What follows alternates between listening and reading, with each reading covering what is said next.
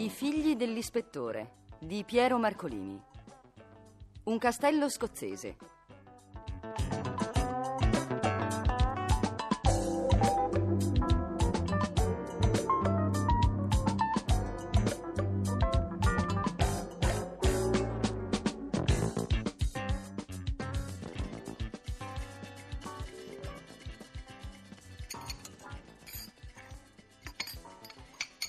Ti assicuro che la mia amica non è scema e si è detto che nel suo castello gira un fantasma. Questo fantasma esiste. Ma via, cuginetta, è ora di finirla con i soliti fantasmi nei castelli scozzesi. La tua amica Gladys Kenneth deve essere un po' fuori con la testa. Fabi, invece di fantasticare, passami il pane tostato che ho fame. Anche a me una fetta, per favore. Senti, com'era a scuola questa Gladys? Ma Quanto siete cretini. Gladys era la migliore allieva del college, una ragazza niente fantasia e tutta raziocinio. Perciò invece di fare gli spiritosi, sentite cosa scrive. Sì, dai, sentiamo. Cara Fabi, sono veramente angustiata. Come ti ho detto tempo fa, mio padre ha ereditato uno splendido castello nella Verde Scozia, Beato lui.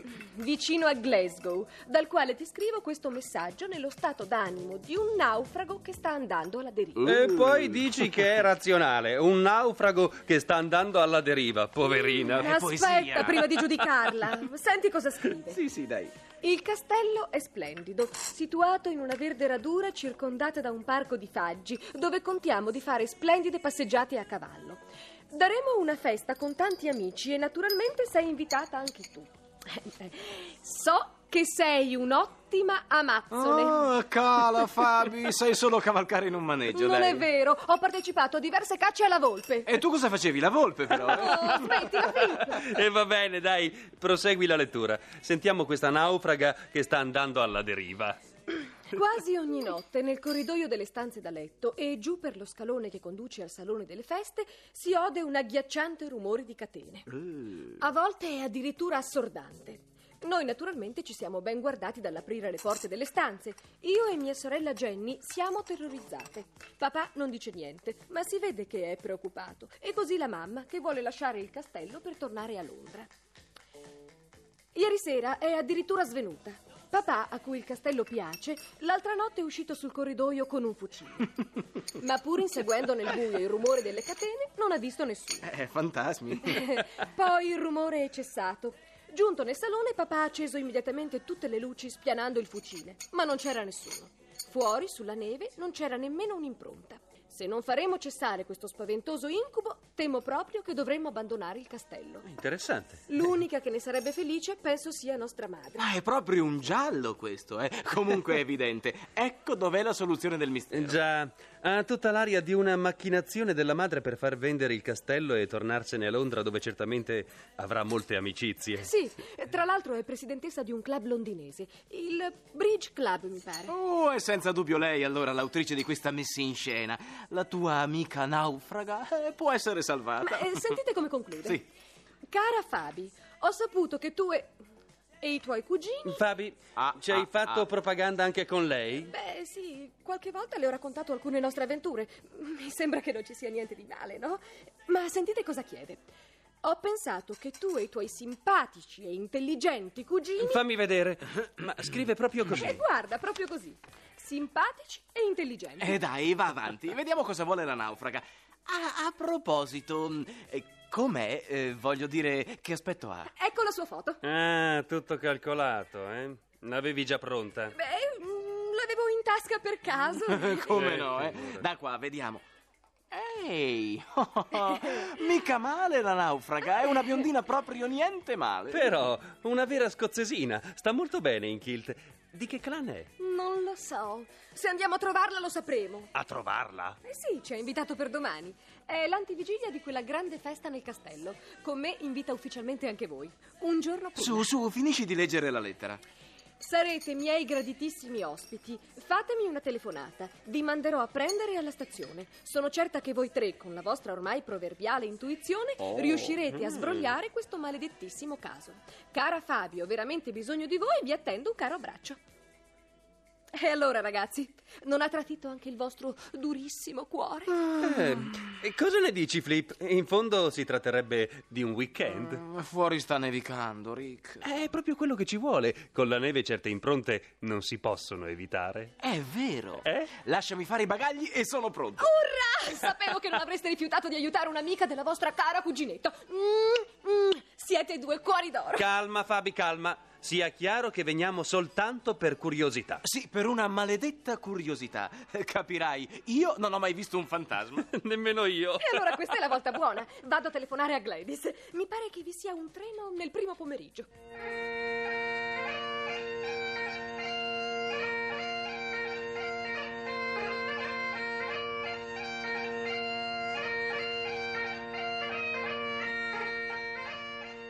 Venga, venga qui alla finestra, Rick. Sì. Vede quei ragazzi giù sul prato? Stanno provando una classica danza popolare scozzese che verrà eseguita domani sera, in Ah. onore degli ospiti. Eh, mi sembrano ben affiatati. Ballano molto bene. Oh, sì, sì, è un gruppo folcloristico di Glasgow. Sono tutti dei veri scozzesi. I musicisti vengono da un circo che ha alzato le tende qui, nelle vicinanze, a Kilbridge. Ecco, ecco. Ora si inizia il ballo con i bagpipes, le cornamuse. È interessante. Ma dove sono andati suo fratello e sua cugina Fabi? E in giro, Mr. Kenneth, accompagnati da sua figlia Gladys. Peccato che sia nevicato. Avreste potuto fare una cavalcata nel parco. Lo ha visto il parco? Sì, all'arrivo. È meraviglioso. Dovrebbe vederlo in autunno, quando i viali sono coperti da un tappeto di foglie gialle e il vento soffia tra i rami dei grandi alberi. È un posto incantevole. Immagino che qui nessuno di voi abbia nostalgia di Londra. Oh no, no, si sbaglia. Mia moglie, per esempio, non fa che parlarci di Londra, delle sue riunioni, delle amiche che continuano a tempestarla di telefonate. Però penso che, tutto sommato, piaccia anche a lei abitare in questo castello. Apparteneva ai miei avi, lo sa? Ah sì, ho saputo qualcosa da Gladys. Anche quella storia del marinaio John Hallett, quello che fece parte degli ammutinati del Bounty. Già, già. Quello che sparisce dal suo ritratto. Cosa? Ah, questo Gladys non gliel'ha detto? No, Allora venga. Venga con me nel corridoio. la seguo.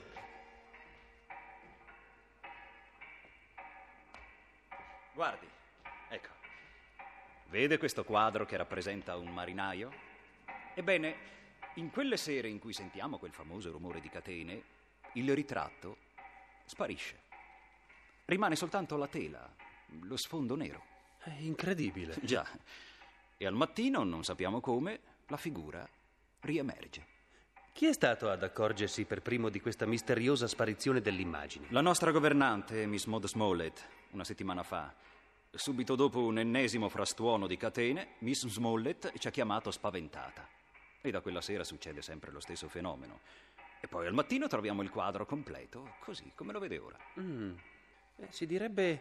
si direbbe un dipinto a olio. È un dipinto a olio.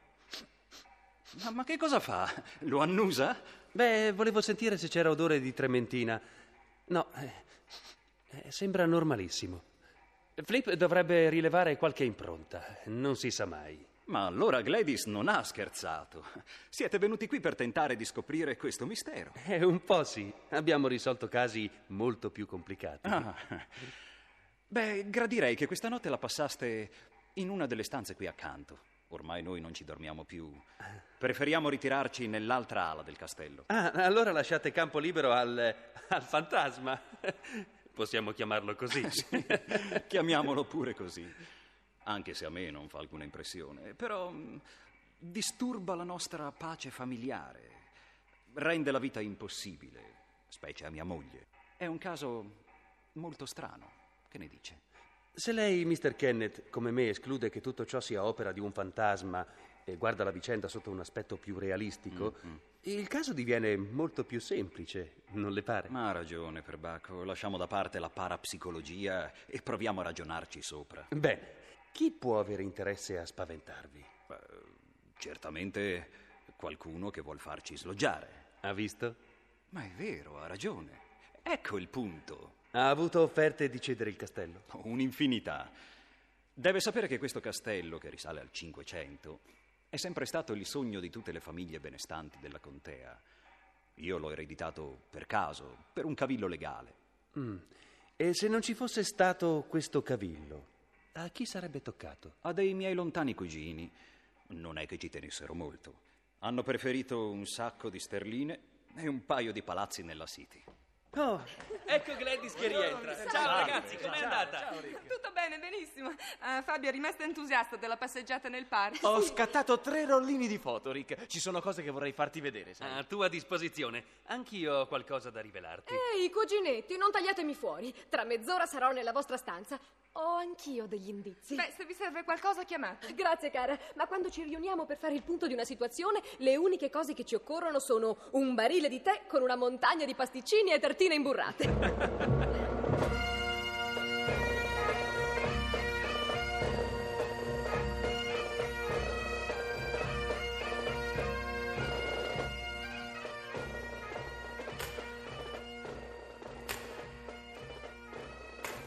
Ecco, ci siamo. Inizia lo spettacolo. Mio Dio, Fabi, sto svenendo. Su, coraggio, Gladys. Tra poco sarà tutto finito. Dai, Flip, usciamo. Hai segato bene il ramo dell'albero. Alla perfezione, sentirai tra poco. Il fantasma è caduto nella trappola. Gladys, chiama tuo padre e tua madre. Usciamo anche noi. Rick e Flip ti spiegheranno il mistero. L'hai preso? Sì, è qua fuori. Non può scappare. Penso che si sia rotto una caviglia. Ah, Chi è quel ragazzo là fuori? Il fantasma, Mrs. Kenneth. Ma via, non mi vorrete dire che quel ragazzino. Sì, quel ragazzino faceva il fantasma. È un acrobata di quel circo accampato a Kilbridge. Ora comincio a capire. Quel ragazzo l'ho visto spesso insieme a McLean, quel commerciante che insiste perché gli vendiamo il castello. Vedete che tutto si sta chiarendo? Già, la matassa si sbroglia.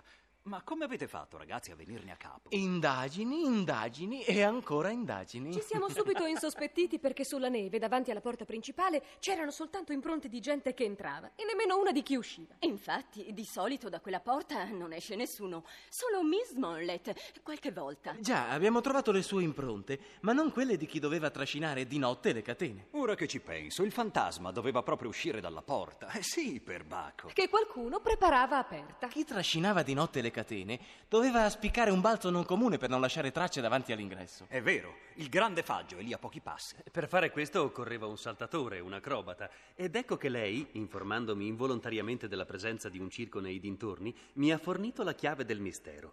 Siamo andati a colpo sicuro. Le impronte che abbiamo rilevato nel parco erano di un ragazzo e finivano esattamente al circo. Il ritratto è sparito di nuovo! Mr. Kenneth! Mrs. Kenneth! Guardate, la figura è scomparsa! Questa non sa ancora che abbiamo scoperto il trucco. Vuol dire che la nostra fedele governante si è prestata a questo subdolo gioco? Certamente, signora. Lei, appena cessato il rumore delle catene, provvedeva a sostituire la tela originale con una delle stesse dimensioni ma senza l'immagine. Misericordia. Ora ve lo dimostro. Signorina, guardi, guardi anche lei. Ecco qui, Mr. Kenneth. Ieri pomeriggio ho segnato con una piccola sigla il quadro autentico. Come vede in questo la sigla non c'è.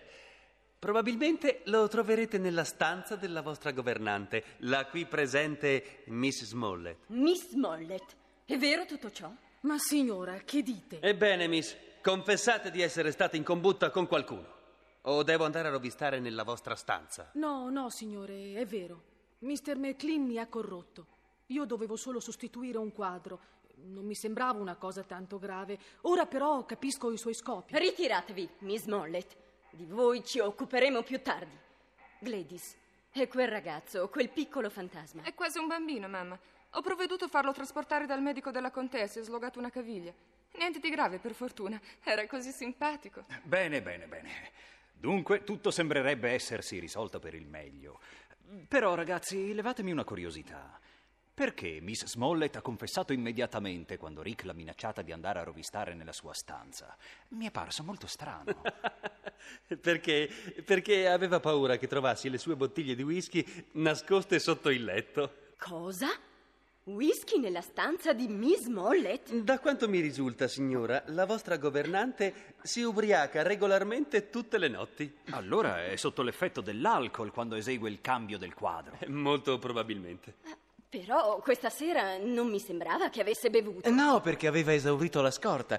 L'appuntamento con Mr. McLean, che le forniva il whisky, doveva avvenire giusto domani sera. Si incontravano in fondo al parco. Ci sono le impronte. E alcune bottiglie vuote. Ma questa è bella, ma Ma come avete fatto a venire a sapere tutto ciò? Indagini, indagini e ancora indagini. Al paese tutti conoscono questa storia e ci ridono sopra. Ma se lei, Mr. Kenneth, non esce da questo castello, non potrà mai conoscere queste allegre storielle scozzesi.